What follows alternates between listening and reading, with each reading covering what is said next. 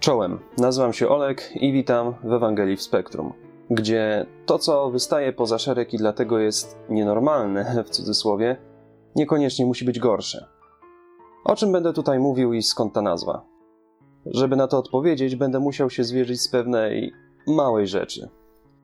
W wieku 15 lat zdiagnozowano u mnie zespół Aspergera. Jest to zaburzenie ze spektrum autyzmu, które dzisiaj częściej występuje pod nazwą autyzm wysoko funkcjonujący czyli w dużym skrócie taki, który pozwala bez większych trudności odnaleźć się w społeczeństwie. Jednak kiedy pojawia się słowo autyzm, to większość ludzi ma przed oczami superintrowertyka, który się nie odzywa, unika kontaktu z ludźmi, dziwnie się zachowuje i łatwo go rozdrażnić. Jest to jednak bardzo stereotypowe i krzywdzące, bo o ile rzeczywiście jest część ludzi w spektrum autyzmu, które się tak zachowują, to co człowiek, to inaczej te objawy wyglądają. Choć pewne rzeczy się powtarzają, jak problemy z budowaniem relacji społecznych i uczestniczeniem w nich, nietypowe komunikowanie się, czy też występowanie sztywnych, ograniczonych wzorców zachowania. Jednak ja nie uważam tego za zaburzenie. I tu zgadzam się z doktorem Tony Atwoodem, światowej sławy ekspertem od autyzmu, który określa samo spektrum jako inny sposób doświadczania i rozumienia rzeczywistości, a nie jako chorobę psychiczną. Mówienie na ten temat i uświadamianie ludzi jest dla mnie ważną rzeczą. Zwłaszcza jeżeli weźmiemy pod uwagę to, że ludzi, takich jak ja, jest coraz więcej. Niemniej jednak we współczesnej medycynie, która klasyfikuje spektrum autyzmu jako zaburzenie, jest to najczęściej występujące zaburzenie rozwoju na świecie. Badania w Azji, Europie i Ameryce Północnej wykazały, że osoby w spektrum autyzmu mogą stanowić od 1 do 2% całkowitej populacji.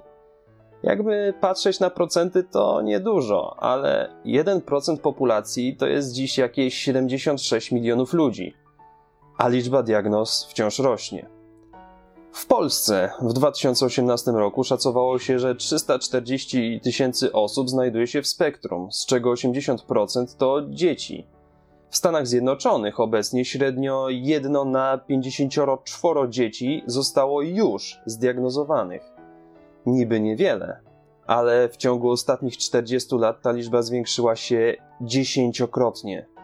I jestem ciekaw, co będzie w ciągu najbliższych 5-10 lat. Skąd się bierze ten nagły wzrost ludzi z autyzmem? Teorii jest wiele. Szczepionki, 5G, reptilianie.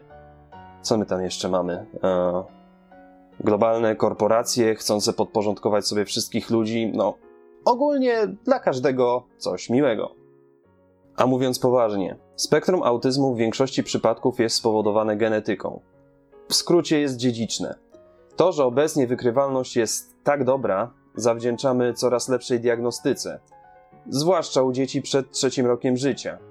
Do tego mamy terapię dostosowaną do potrzeb osób w spektrum oraz to, że ludzie są coraz bardziej świadomi i wiedzą więcej na ten temat.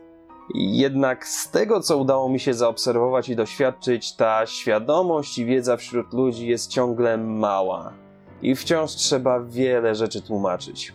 Dlatego postanowiłem coś z tym zrobić.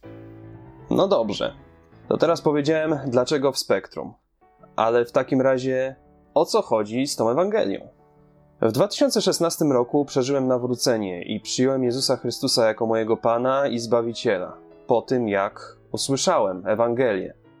Od tego dnia moje życie przewaliło się do góry nogami, totalnie się zmieniło. Po wielu latach bycia nierozumianym i zagubionym w końcu odnalazłem spokój.